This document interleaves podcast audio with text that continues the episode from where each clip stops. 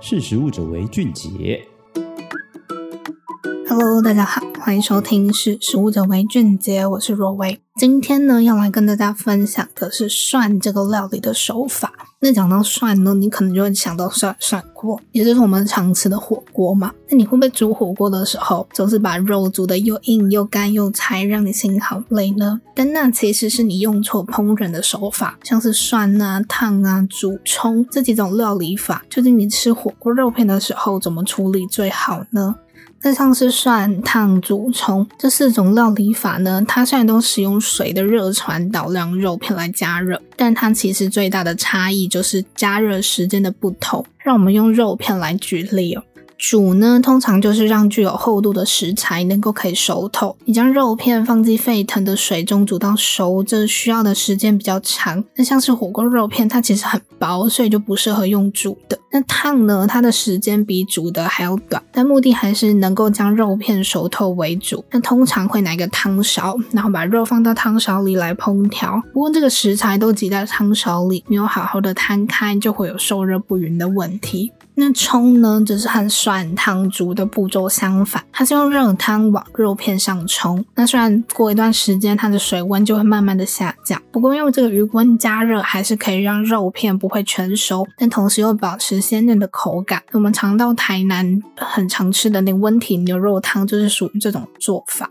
那涮呢，就是把食材用筷子或是夹子夹住，那在保持滚开的热水或是汤中里面这样来回快速的滑动加热，不但时间跟熟度你都可以自己控制，那肉片也可以因为均匀的摊开来吸收高汤里面的精华更甜，也让食材呢同时保留入口即化的软嫩口感又鲜美的滋味。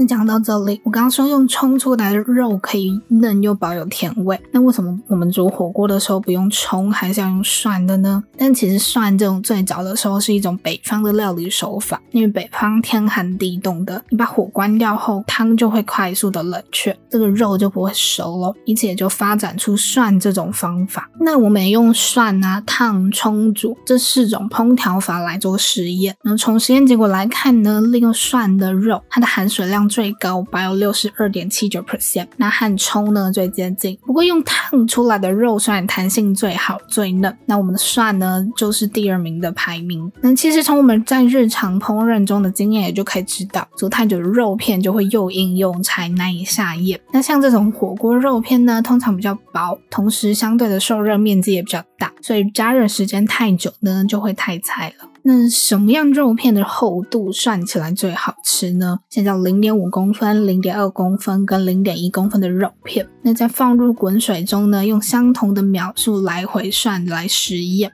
最后的零点五公分，外面虽然粉嫩，但是里面的肉其实没有熟。那最薄的零点一公分呢，却有点干柴。那最刚好的就是零点二公分的肉片，它软嫩又不干柴。所以呢，其实最适合拿来涮的火锅肉片是零点二公分的厚度，然后涮二十秒。那不知道大家爱不爱吃羊肉？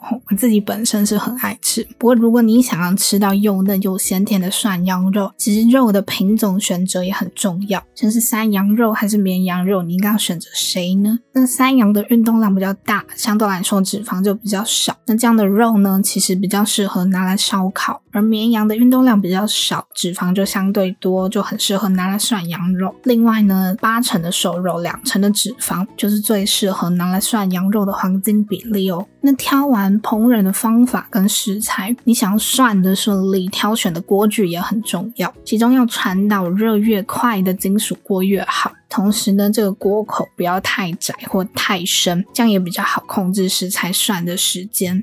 那铜呢，就是一个导热性好，同时热传导率又高的金属。它的导热率呢，比家里常用的不锈钢锅高二十倍以上，更是陶器的三百倍之多。那之所以要导热性好、导热传导率高，是因为快速加热呢，就可以用高温把食物的鲜甜就锁在这个肉里面。你去那种涮羊肉店常见的紫铜锅，就它中间会有一个高高的、很像烟囱的东西，它就是利用铜的导热好。好热传导性佳的特质。那刚刚讲完烹饪手法、挑选食材跟烹饪的锅具，你想要涮的一锅好肉，其实连汤底都有差。那在吃火锅的时候啊，店家通常会有石头锅、番茄锅、麻辣锅、酸菜白肉锅等等各式各样的锅底让你选择。但你知道吗？这个汤底呢也会影响肉的软嫩度。那又是哪种汤汤底可以增加肉的软嫩度呢？其实啊，就是酸菜锅，因为蔬菜的表面本来就存着微量的乳酸菌附着。那在制作酸菜的时候啊，不管是高丽菜或是大白菜，会添加盐巴。那这个盐巴不但可以抑制坏菌的生长，也有利于乳酸菌的发酵。那乳酸菌发酵的时候呢，就会利用蔬菜里的葡萄糖来反应，成为乳酸。这个乳酸呢，除了可以让蔬菜具有甘或是酸的风味，同时还可以分解蛋白质来软化肉类的纤维，这也是为什么酸菜锅煮出来的肉片会比较软嫩。那下次呢，你到火锅店的时候，也可以点点看这个酸菜白肉锅来涮白肉，